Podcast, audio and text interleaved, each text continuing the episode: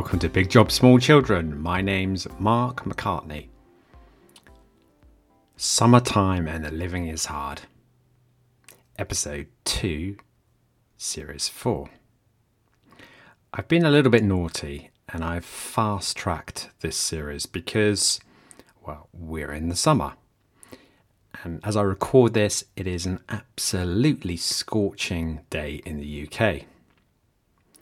So, the theme I'm focusing on during this fourth series is the summer. And there's one thing I want to share with you today.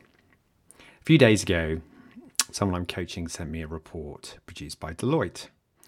And the report, surprise, surprise, was all about how we need to reskill to remain relevant, to keep our job, as we can see, or as we often hear, millions and millions of jobs will be disappearing. So, as I started looking through the Deloitte report, it struck me that they were sharing what made, to me, absolute sense, but it was overwhelming. There were so many skills, so many capabilities that we need to build. It's almost impossible for any of us to focus on more than one or two of those. So, the topic I'd like to share with you today is once you've finished listening to today's episode, turn off your phone, turn off your computer, unplug everything you can. Take a pencil, remember those, and a pen and a piece of paper, and write down one capability that you would like to start developing. And I think it's really important to start with one, and it's really important that it's a capability. Now, you might ask, what's the difference between a capability and a skill? Well, according to Deloitte, which I think makes perfect sense, it's a capability is something that endures. The simplest way I can describe it is using a metaphor, as I often do.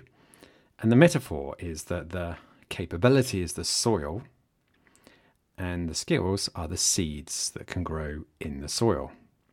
So if you're cultivi- cultivating capabilities, they will help you to relearn and unlearn, unlearn skills, which I'm sure we all know is going to be absolutely vital.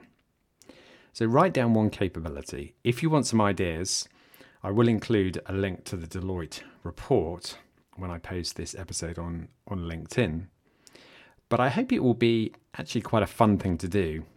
And I would encourage you to explore any possibility to develop that capability reading, listening to podcasts, watching YouTube, whatever it might be, talking to colleagues, perhaps trying to find a project or a client where you can start using this.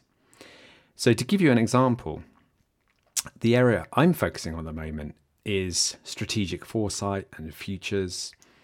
Amidst all of this uncertainty, as a coach, I can see it's really, really helpful to start upskilling working dads like you in leadership positions with the capabilities to better deal with the uncertainty, to help the organization make changes using fantastic material that Foresight and Futures provide.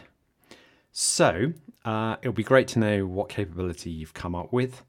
Try and keep it to one. Try and brainstorm some ideas as to how you could develop that capability before September, or at least start before September.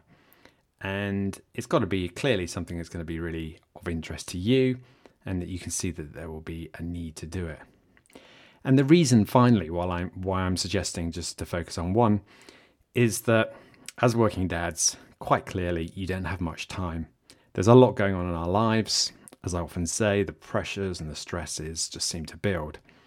And the, the great shame is that it's very easy for us to neglect our development, which is why I'm encouraging you to focus on one capability and to think of lots of ways of building that capability.